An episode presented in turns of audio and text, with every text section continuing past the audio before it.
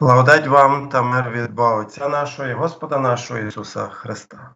Слово Боже, яке ми сьогодні розглядаємо, знаходиться в Євангелії від Матвія, 16 розділ, починаючи з 13 вірша. Прийшовши ж Ісус до землі Кесарії Пилипової, питав своїх учнів і казав: За кого народ уважає мене, сина людського? Вони ж відповіли: одні за Івана Хрестителя, одні за Іллю, інші за Єремію або за одного з пророків. Він каже до них: А ви за кого мене маєте? А Симон Петро відповів і сказав: Ти Христос, Син Бога Живого. А Ісус відповів до нього промовив: Блаженний ти, Симоне, сину Йонин, бо не тіло і кров тобі оце виявили, але мій Небесний Отець. Два запитання, які поставив Ісус своїм учням, привівши їх на північ від звичного місця Його перебування в Галілеї, не були для збору інформації. Божественний вчитель знав, що інші думали і казали про нього, як це пише апостол Іван, і потреби не мав, щоб хтось свідчив йому про людину, бо знав сам, що в людині було. Радше Ісус, як добрий учитель, запитуючи, навчає своїх учнів, щоб зміцнити їх у навчанні, щоб вони склали іспит, через який вони незабаром мають пройти. Таким чином, ці два запитання залишаються незмінними для всіх поколінь Христових учнів. За кого народ уважає мене, сина людського? Це перше Ісусове запитання для нас як 2000 років тому, відповідь залишається незмінною. Як це було тоді, що також і тепер люди, які знаходяться поза християнським табором, які знаходяться поза Христовою церквою, люди, які не повинні називатися християнами, бо такими не є, розглядають Ісуса як великого учителя доброї моралі, навіть як великого пророка, але не більше того. Як багато гарних і приємних слів можна від них почути про Ісуса, але більше, ніж один із пророків, один зі вчителів чи один із Божих посланців вони не можуть сказати. А якщо це не більше, якщо Ісус це один із людей трішки більший за Мойсея, Єремію, Іллю чи Івана Хрестителя, тоді гарні та приємні слова не мають ніякого значення. Насправді вони не кращі за прокльони, які хоча б не приховані. В сьогоднішньому світі багато кажуть подібного про Ісуса. Вони не знають чи відмовляються визнавати, що син людський це саме той, про кого пише Даниїл.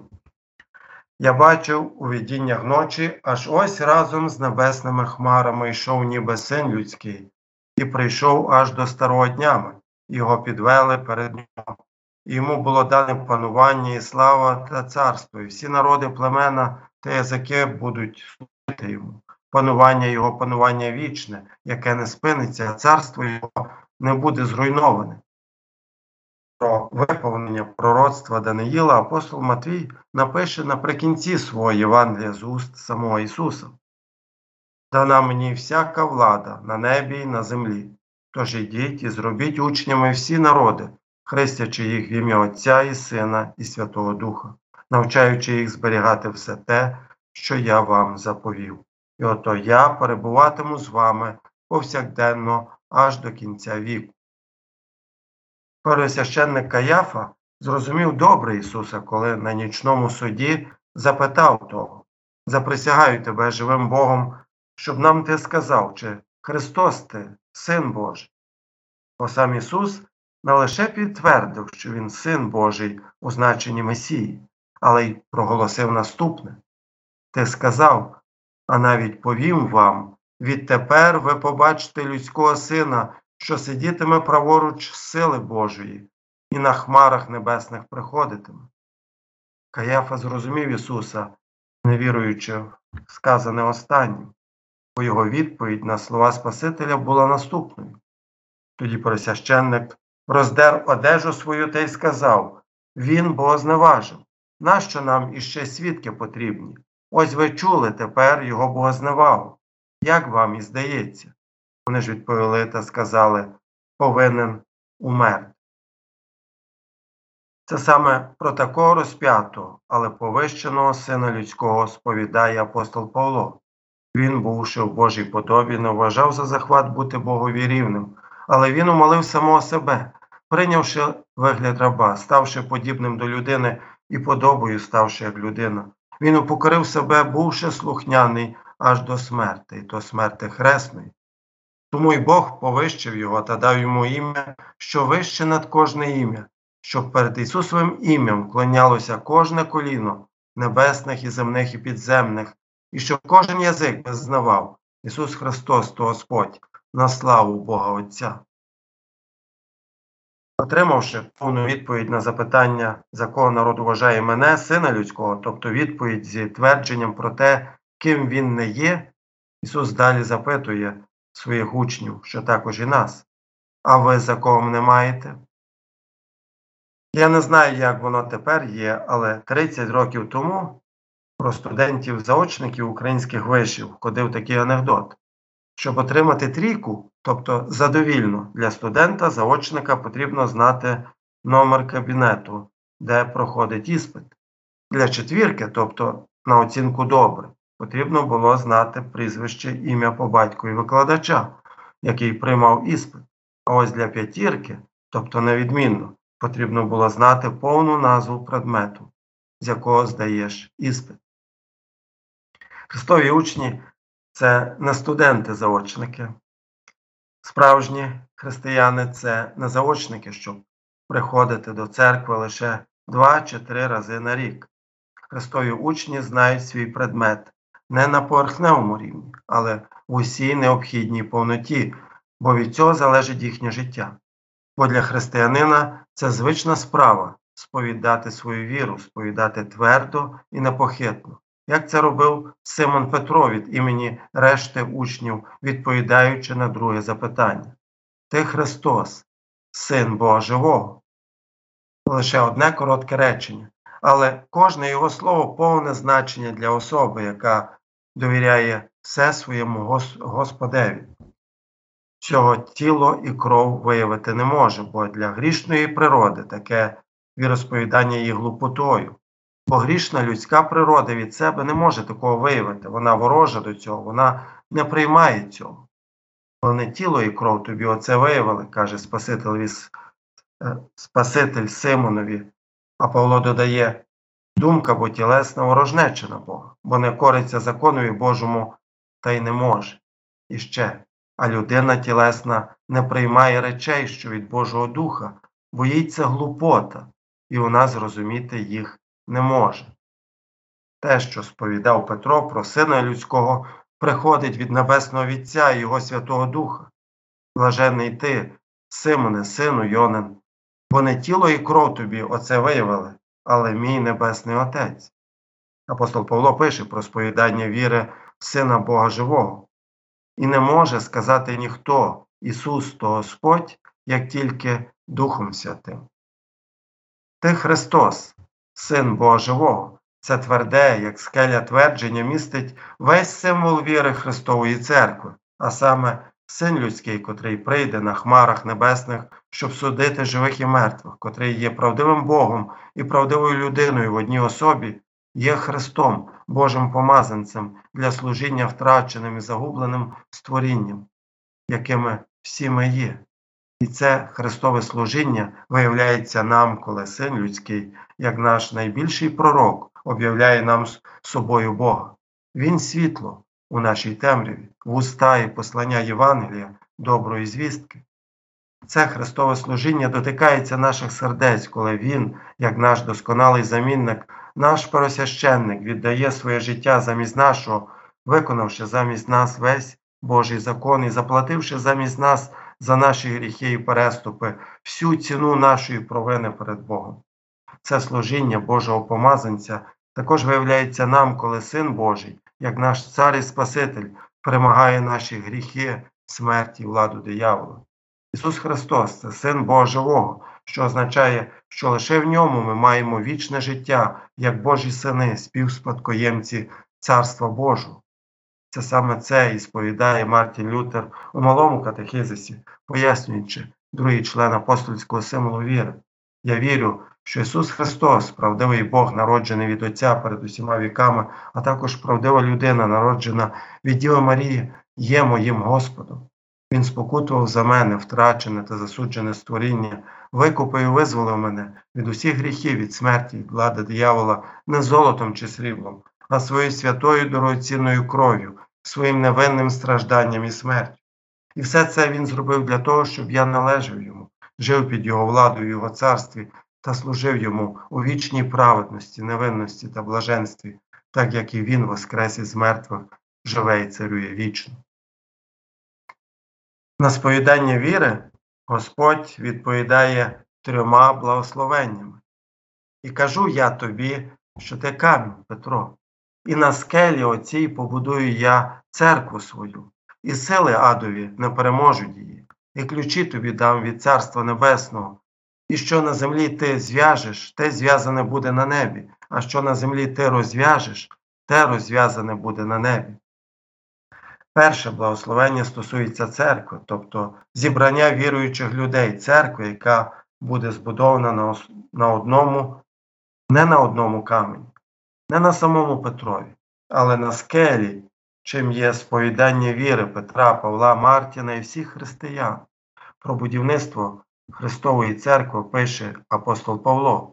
Отже, ви вже не чужі, і не приходьки, а співгорожани святим і домашні для Бога, збудовані на основі апостолів і пророків, де наріжним каменем є сам Ісус Христос, що на ньому вся будівля у лад побудована, росте, всякий храм у Господі, що на ньому і ви разом будуєтесь духом на оселю Божу.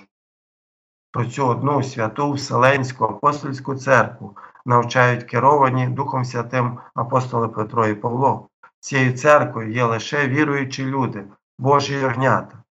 Чи як сповідає Лютер, я вірю, що на землі існує свята маленька чи рідка чи спільнота, яка повністю складається зі святих з однією головою Христом. Вона скликана Святим Духом до однієї віри, однієї думки, одного розуміння.